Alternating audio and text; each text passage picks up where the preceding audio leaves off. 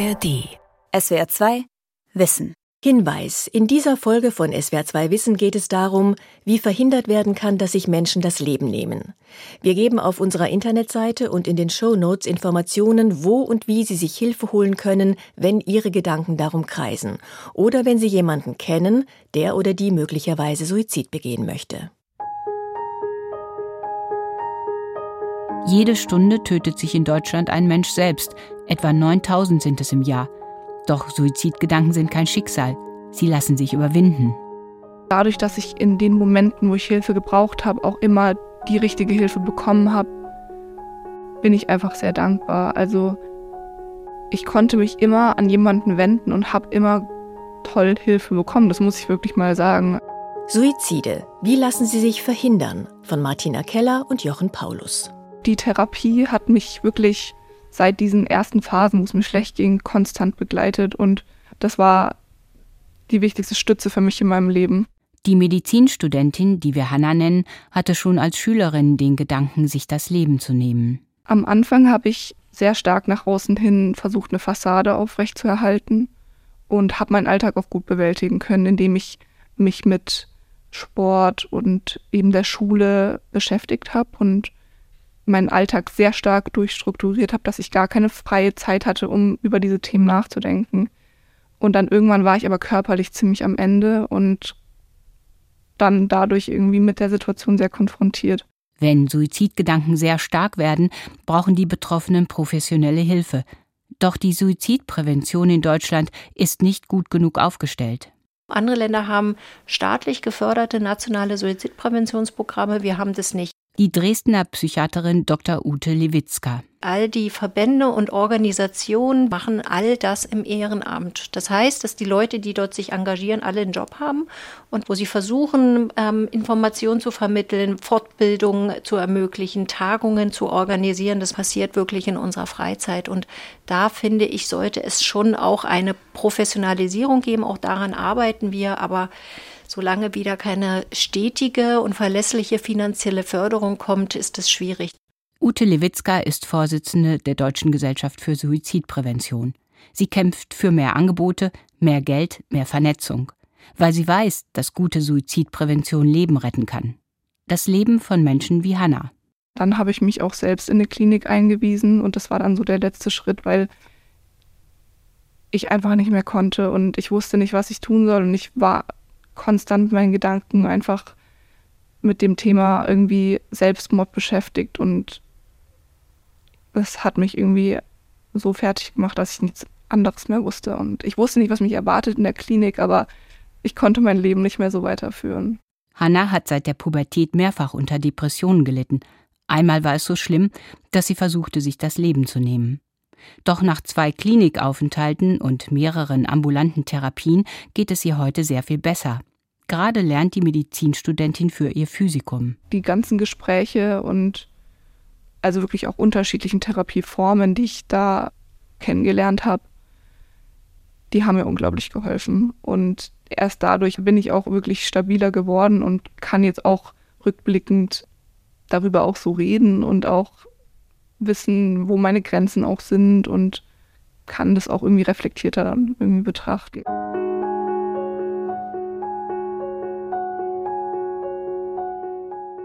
Psychiatrische Erkrankungen wie Borderline-Persönlichkeitsstörung, Alkoholabhängigkeit oder Depression sind mit einem höheren Suizidrisiko verbunden. Einzelnen Betroffenen wie Hannah kann mit erprobten Therapien gut geholfen werden. Aber wie sieht es aus, wenn man gesamtgesellschaftliche Erfolge erzielen will? Professor Andreas Reif, Leiter der Psychiatrischen Universitätsklinik Frankfurt. Gestartet hatten wir das Projekt tatsächlich 2017 und es lief bis 2020-21. Dieses Projekt Frappé wurde vom Bundesgesundheitsministerium gefördert und wir hatten uns zum Ziel gesetzt, die Zahl der Suizide in Frankfurt um ein Drittel zu reduzieren mit ganz verschiedenen Maßnahmen, deren Effektivität wir untersuchen wollten. Suizidprävention ist komplex, muss auf verschiedenen Ebenen ansetzen. Das Team um Andreas Reif, das Gesundheitsamt Frankfurt und weitere Akteure der Stadt haben es versucht. Dieses Maßnahmenbündel bestand in der Weiterbildung von ärztlichen Kollegen, von Einsatzkräften, Polizisten, Notfallsanitätern und so weiter, in der generellen Aufklärung der Bevölkerung durch Öffentlichkeitsarbeit, Medienarbeit, Plakataktionen. Reif und seine Mitstreitenden sorgten dafür, dass alle Menschen, die nach einem Suizidversuch in eine psychiatrische Klinik eingeliefert wurden, eine spezifische Behandlung erhielten. Zudem richteten sie eine zentrale Notfallnummer ein, die alle psychiatrischen Kliniken in Frankfurt gemeinsam bedienten. Zwei Jahre nach dem Ende von Frappé steht jedoch fest, die Initiatoren haben ihr Ziel nicht erreicht.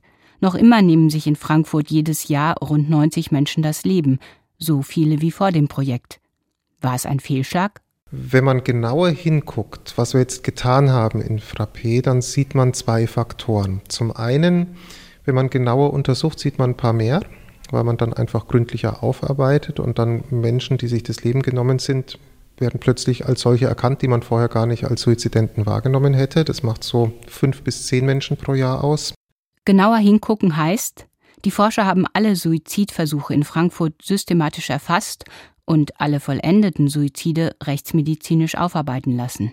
Und es ist natürlich auch so, dass Frankfurt eine Stadt ist, die durch Bewegung und Verkehr gekennzeichnet ist und Sie wissen, wir haben hier den Bahnhof, zweitgrößter Bahnhof Deutschlands, wir haben den Flughafen, größter Flughafen Deutschlands und da kommen auch einfach Menschen hierher, die sich dann hier das Leben nehmen, die gar nicht hier gemeldet sind, die gar nicht hier wohnen, die man eigentlich gar nicht in die Statistik von Frankfurt mit reinrechnen dürfte. Dass die Suizidrate gleich geblieben ist, muss aber noch einen anderen Grund haben. Reif vermutet, dass sich die Forscher zu sehr auf Menschen mit psychiatrischen Erkrankungen konzentriert haben. Solche Störungen sind zwar eine wichtige Ursache, aber eben nur ein Risikofaktor. Dann kommt meistens noch irgendwas dazu, ein weiterer Belastungsfaktor. Das geht ganz, ganz weit. Das kann eine akute Krise sein durch Partnerschaftsverlust, durch Streit, durch vielleicht problematische Lebensumstände, durch geringes Einkommen, durch Schulden, Arbeitslosigkeit, Vereinsamung. Eine ganze Reihe von Faktoren, von denen wir wissen, dass die zusätzlich dann noch die Menschen, wenn man so will, über die Schwelle bringen. Während psychiatrische Erkrankungen wie etwa Depressionen relativ gleichmäßig über das Stadtgebiet verteilt sind, gilt das für die anderen Faktoren nicht. Das wäre meine persönliche Erklärung, ohne dass ich die jetzt wissenschaftlich untermauern kann, dass wir eben in diesen Gebieten, in denen wir eine Häufung haben von Suizidversuchen, dann eben eine Häufung von solchen Belastungsfaktoren haben, wie eben finanzielle Nöte, vielleicht eben auch Vereinsamung, ja, was ein ganz wichtiger Faktor ist, vielleicht auch wenig soziale Unterstützung, äh, vielleicht auch ein leichterer Zugang zu Suchtmitteln und höhere Quoten an Abhängigkeitserkrankungen. All solche Sachen können hier eine Rolle spielen. Wer Suizide verhindern will, sollte also dort besonders aktiv werden, wo die soziale Not am größten ist. Je dichter die Bebauung, je enger die Wohnfläche, je schlechter die sozioökonomischen Kenndaten, umso höher ist das Risiko für Suizidversuche. Und hier konnten wir dann auch Stadtviertel identifizieren, die tatsächlich ein höheres Risiko aufwiesen, dass hier die Einwohner einen Suizidversuch unternehmen. Und das sind jetzt auch Stadtviertel, in die wir in einem Folgeprojekt tatsächlich vor Ort gehen, um hier ganz niederschwellig auch präventive Angebote zu machen.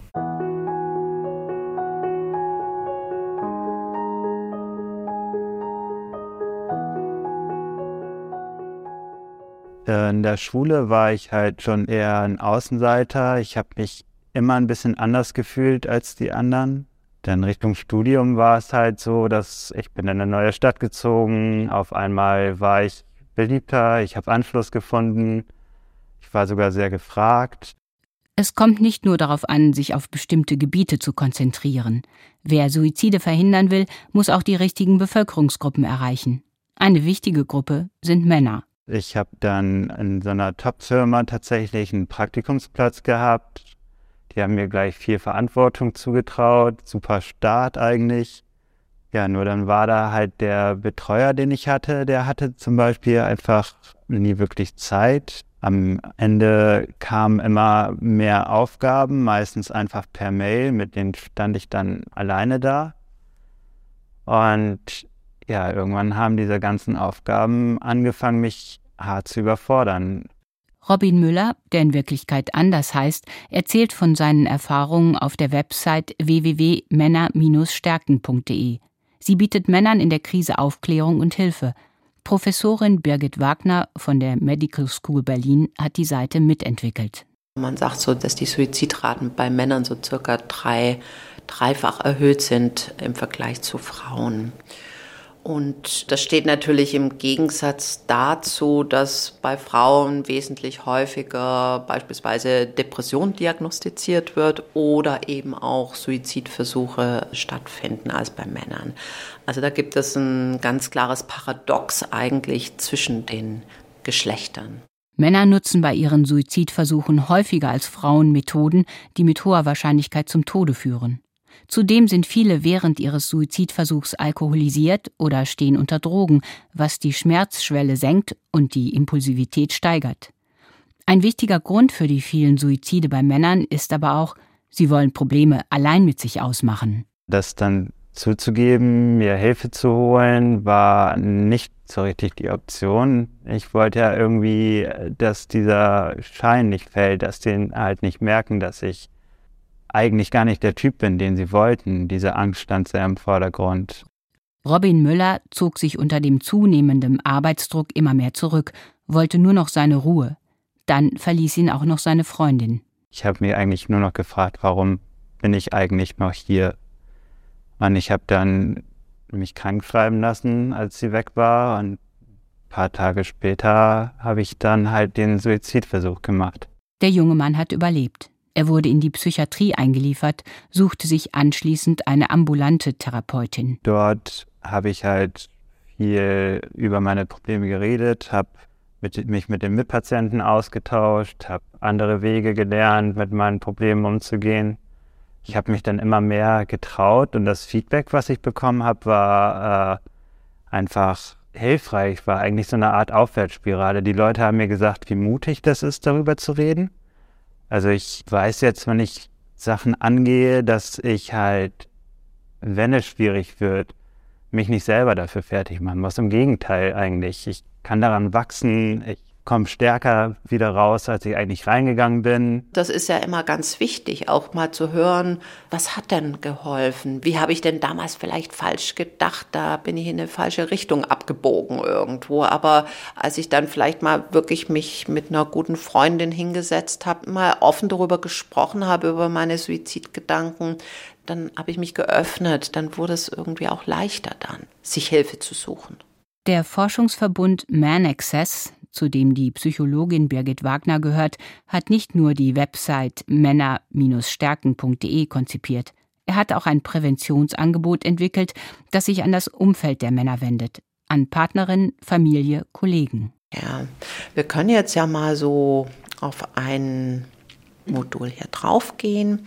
Birgit Wagner hat ihren Laptop aufgeklappt und ein E-Learning-Programm geöffnet, das sich an Angehörige richtet. Man da so drauf hier. In Modul 1 erklärt eine Sprecherin, warum Männer besonders gefährdet sind und bei welchen Äußerungen Familienmitglieder oder Freundinnen hellhörig werden sollten.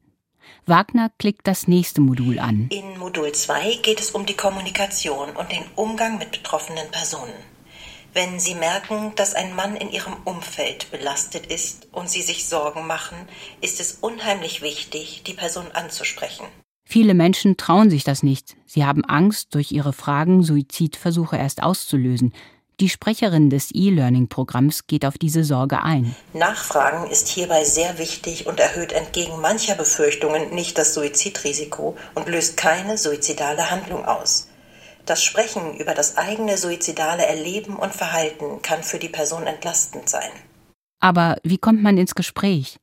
Neben allgemeinen Tipps, wie man etwa eine gute Situation für den Austausch schafft, bietet das E-Learning-Programm fiktive Dialoge als Beispiel, etwa zwischen Jana und ihrem Bruder Alex. Ähm, hey Alex, ich wollte noch mit dir über eine Sache reden. Also ich merke seit einiger Zeit, dass es dir nicht gut geht. Du bist irgendwie total in dich gekehrt und naja, du ziehst dich zurück. Ich mache mir echt Sorgen um dich. Magst du vielleicht erzählen, was los ist? Alex reagiert unwirsch, will seine Ruhe. Doch Jana lässt nicht locker. Weißt du, manchmal, wenn es den Leuten nicht so gut geht, dann denken sie über Suizid nach. Und ich habe mich gefragt, das bei dir vielleicht auch so sein könnte? Du meinst, dass ich mich umbringen könnte?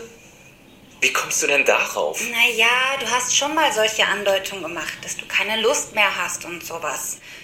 Daher wollte ich dich fragen, denkst du denn manchmal über Suizid nach? Ja, ich, ähm, ich weiß nicht. Ja, ich glaube schon, dass ich da manchmal dran denke. Manchmal wird mir einfach alles zu viel und ich weiß nicht mehr weiter. Dann denke ich da ab und zu dran, dass ich dann einfach meine Ruhe hätte. Verstehst du? Der Kontakt ist gelungen, das Thema auf dem Tisch. Im letzten Schritt geht es darum, gemeinsam nach einer Lösung zu suchen, dem Mann Hilfsangebote nahezubringen. Auch das ist nicht einfach, weil viele Männer Psychotherapie als ein Zeichen von Schwäche sehen. Wir arbeiten ja in diesem Forschungsverbund auch mit Kommunikationswissenschaftlerinnen zusammen. Und was eben da auch schon rausgekommen ist, dass man vielleicht auch eher pragmatisch ansetzen muss. Ne? So, Mensch, wenn dein Auto kaputt ist, dann gehst du doch auch in die Werkstatt. Oder wenn dein Zahn weh tut, dann gehst du doch auch zum Zahnarzt. Also eher so auf dieser sehr pragmatischen Ebene. Da mal so diese Brücke bauen auch, ne? dass es eben nichts mit Scham mehr zu tun hat, sondern einfach eigentlich ein kluger Schritt ist, sich Hilfe zu suchen.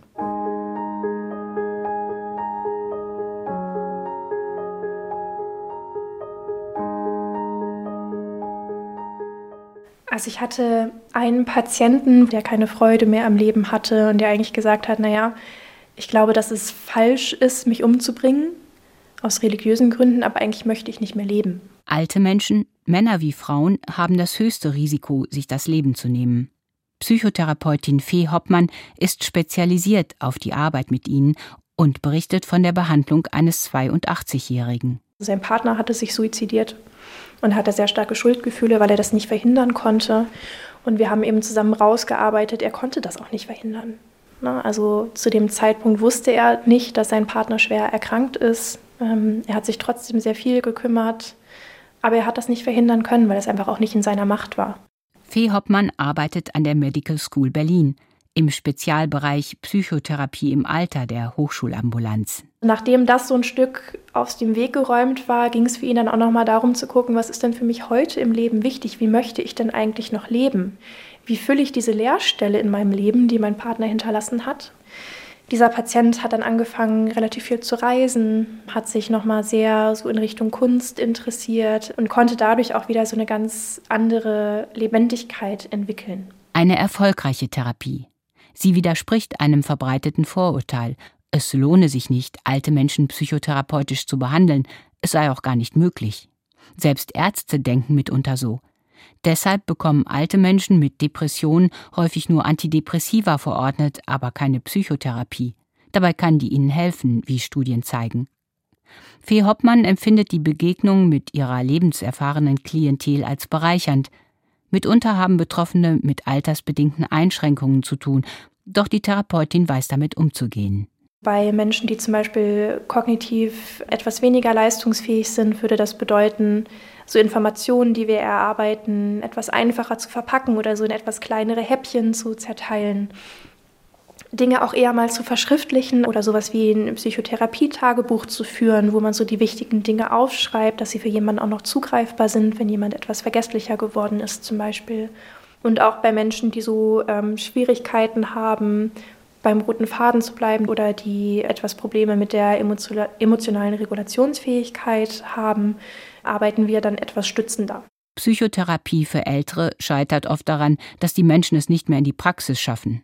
In solchen Fällen behandelt Fee Hoppmann Betroffene in deren eigenen vier Wänden.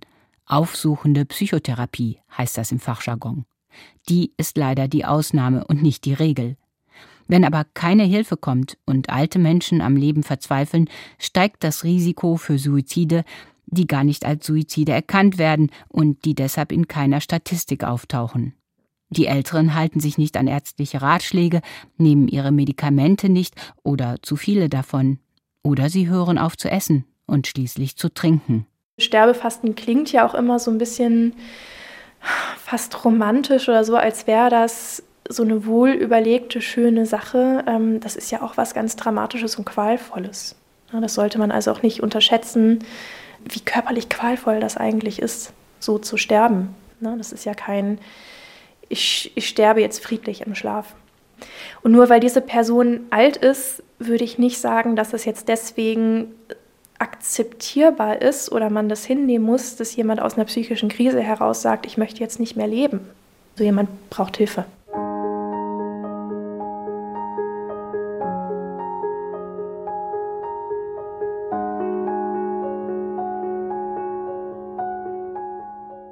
Zahlreiche Einzelstudien und zusammenfassende Analysen haben gezeigt, das wirksamste Mittel der Vorbeugung gegen Suizid ist, den Zugang zu Suizidmethoden zu versperren.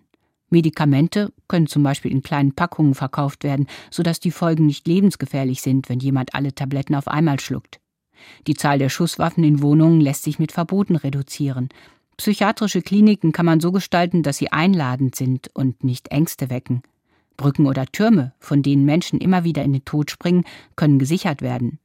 In Jena gibt es einen mehr als 100 Meter hohen Turm, der lange nicht gesichert war. Wir sind ja direkt unmittelbar konfrontiert worden, als wir das Kick-Off-Treffen hatten von unserem Netzwerk zur Suizidprävention in Jena, ist ähm, eine Person vom Turm gesprungen. Der Psychologe Dr. Gerd Wagner leitet am Universitätsklinikum Jena die AG Suizidologie. Es war für uns so ein trauriger Startschuss sozusagen des Netzwerks und hat uns auch noch ähm, wirklich vor Augen geführt, wie wichtig es ist, einfach auch in Jena direkt aktiv zu sein. Mithilfe des Oberbürgermeisters konnten die Suizidforscher die Betreiber des Turms überzeugen, die Brüstungshöhe von leicht überwindbaren 1,20 Meter auf kaum zu erkletternde 2,40 Meter zu erhöhen. Aber suchen sich Menschen, die sich einmal das Leben nehmen wollten, nicht einfach einen anderen Weg, wenn ihnen der erste versperrt wird? Diese Frage beantwortet die Wissenschaft ganz klar. Sie tun es in aller Regel nicht. Dennoch brauchen diese Personen besondere Unterstützung. Die Menschen, die zum Beispiel schon einen Suizidversuch begangen haben, die haben ein höheres Risiko, erneut einen Suizidversuch zu unternehmen bzw. suizidales Verhalten. Und dieses Risiko steigt auch an, je mehr und je häufiger sie solche Suizidversuche zum Beispiel durchgeführt haben. Wenn ein Mensch nach einem Suizidversuch in eine Klinik eingeliefert wird, haben die Ärztinnen und Psychologen dort die Chance einzugreifen. Gerd Wagner hat dafür ein Programm entwickelt. Es umfasst fünf Therapiesitzungen, nicht in einer Gruppe, sondern als Einzelbehandlung. Die Teilnehmenden sollen erkennen lernen, was sie in eine suizidale Krise stürzen kann. Ganz wichtig ist für uns auch den Umgang zu erlernen, Umgang mit Suizidgedanken. Viele Patienten erleben das als extrem belastend, solche Suizidgedanken, die plötzlich auftreten, häufig als unkontrolliert auftreten und haben auch eine große subjektive Bedeutung für die Patienten Patienten, dass möglicherweise diese Gedanken auch wirklich zur Handlung führen können. In der Regel denken Betroffene in den ein bis drei Stunden vor einer suizidalen Handlung intensiv an Selbsttötung. Diese Frist lässt sich für die Prävention nutzen. Gerd Wagner hat eine App für seine Patientinnen und Patienten entwickelt. Wer ein Android-Smartphone oder ein iPhone besitzt, kann sie installieren. Ja, ich habe sie dabei. Handy auspacken, genau. Die heißt Live Step App. Die App enthält nicht nur viele allgemeine Informationen für Menschen in Krisen, Sie bietet Suizidgefährdeten auch Hinweise, wie sie erkennen können, dass es wieder losgeht. Genau, meine Frühwarnzeichen. In der sogenannten Checkbox der App finden Betroffene Vorschläge, was sie als ihre persönlichen Frühwarnzeichen markieren könnten, etwa Überforderung, Antriebslosigkeit, Schlafprobleme. Da gibt es zum Beispiel hierarchisch aufgebaut, das sind so meine Ablenkungsstrategien zum Beispiel hier. Was kann ich denn tun, wenn solche Gedanken auftreten? Zum Beispiel wäre, ich gehe mal in einen öffentlichen Raum, ich gehe mal in einen Café und trinke Kaffee, dass ich unter Menschen bin, nicht alleine im Wald irgendwo bin, wo möglicherweise die Suizidgedanken so stark sind, dass sie doch dann irgendwann mal in eine Handlung umgesetzt werden. Die App enthält auch eine sogenannte Hope Box. In ihr können etwa Bilder der Freundin oder Videos vom Hund gespeichert sein. Alles, was daran erinnert, dass es Schönes im Leben und Grund zur Hoffnung gibt. Auch ein Sicherheitsplan kommt in die App. Dort steht dann beispielsweise, wer im Notfall angerufen werden soll. Trotz aller Hilfsmittel ist es für Betroffene oft schwierig zu erkennen, wann eine Krise sich zuspitzt. Deswegen arbeiten wir auch in der Weiterentwicklung dieser App. Wir versuchen auch zum Beispiel mit Sensoren zu arbeiten, mit Smartwatches zu arbeiten, die quasi auch nicht in Echtzeit, aber zumindest fast in Echtzeit auch den physiologischen Zustand äh, überwachen und die zum Beispiel ähm, der Person mitteilen könnten, wann sie gestresst ist und dass sie dann, wenn sie gestresst ist, zum Beispiel diese App nutzen kann. Wissenschaftlich überprüft wurde die App noch nicht. Sie verwendet aber erprobte Strategien, die auch in der App funktionieren sollten, so die Erwartung. Andere Studien haben gezeigt, oft wirken bereits kleine Maßnahmen präventiv. Wenn ein Mensch nach einem Suizidversuch aus dem Krankenhaus entlassen wird, kann mitunter schon ein Gespräch, etwa mit einer Ärztin aus der Notaufnahme, einen neuen Versuch verhindern.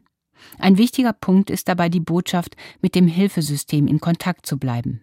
Die Dresdner Psychiaterin Ute Lewitzka hat es ausprobiert.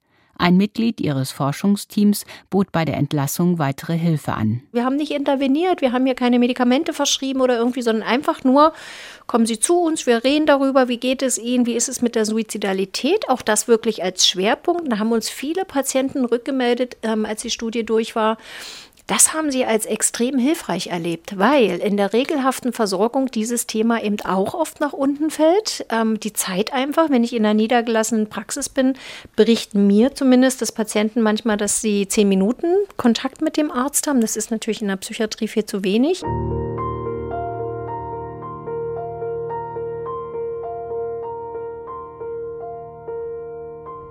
An Ideen und Konzepten für die Suizidprävention mangelt es nicht. Doch viele Hilfsangebote beruhen bislang auf Einzelinitiativen engagierter Forscherinnen und Forscher, Ärztinnen und Ärzte. Den Aus- und Aufbau von mehr verfügbaren, vor allen Dingen niedrigschwelligen Angeboten bekomme ich nur hin, wenn ich das gesetzlich verankere. Das kann sozusagen nicht in einer kleinen lokalen Initiative stecken bleiben, sondern das muss deutschlandweit passieren, ähnlich wie das damals mit dem Palliativstärkungsgesetz war, wodurch ja erst der Aufbau von Hospiz- und Palliativeinrichtungen möglich wurde. Die Blaupause für eine bundesweite flächendeckende Suizidprävention existiert bereits. Fachleute haben 2021 mit Förderung des Bundesgesundheitsministeriums wissenschaftlich begründete Handlungsempfehlungen für die Entscheiderinnen und Entscheider in Politik und Gesellschaft veröffentlicht. Der Bericht ist 260 Seiten stark. Das mag jetzt wie eine große Mammutaufgabe anmuten, aber ich kann sie ja runterbringen. Das ist ja das Tolle an diesem Bericht. Ich habe so gut beschrieben, in welche Lebenswelten ich gehen muss. Und da kann ich doch wunderbar anfangen, auch was die Förderung betrifft, betrifft das verschiedene Lebenswelten. Das eine gehört eher ins Familienministerium, das andere gehört ins Gesundheitsministerium. Und da kann ich doch da die Abteilung dafür schaffen und dann kann das doch losgehen. Fehlen nur noch die Politikerinnen und Politiker, die sich der Sache annehmen. Lewitzka wirbt für ein Gesetz zur Förderung der Suizidprävention, wo immer sie Mitglieder des Deutschen Bundestags trifft. SWR 2 Wissen Suizide wie lassen sie sich verhindern? Von Martina Keller und Jochen Paulus. Sprecherin Martina Keller. Redaktion Sonja Striegel. Wenn dir diese Folge von SWR2 Wissen gefallen hat, könnte dich der fünfteilige Podcast Grenzwertig Ethik zwischen Leben und Tod interessieren. Also, wenn wir nur übers Geld reden, dürfte man mich nicht an eine Beatmungsmaschine hängen. Darf ein Transplantierter überhaupt nicht weiter versorgt werden. Sandra wurde ein Herz und eine Niere transplantiert. Sie weiß, wie teuer ihre Therapie ist. Und der MS-kranke Hajo, er will sein Lebensende selbst bestimmen. Die Konsequenz dieser Diagnose. Die war für mich eben sofort, das machst du in Endstadium nicht mit. Und deswegen stelle ich mir vor, dass ich das trinke und dann einschlafe. Wie gehen wir mit existenziellen Fragen um? Wann ist Leben lebenswert? Bringt Hochleistungsmedizin tatsächlich Fortschritt? Wichtig für alle, die in diesem Podcast zu Wort kommen, dass sie ihre Würde bewahren dürfen. Grenzwertig. Ethik zwischen Leben und Tod. Eine fünfteilige Reihe der ARD Religionsredaktionen. Ab sofort in der Audiothek. SWR 2 Wissen Manuskripte und weiterführende Informationen zu unserem Podcast und den einzelnen Folgen gibt es unter swr2wissen.de.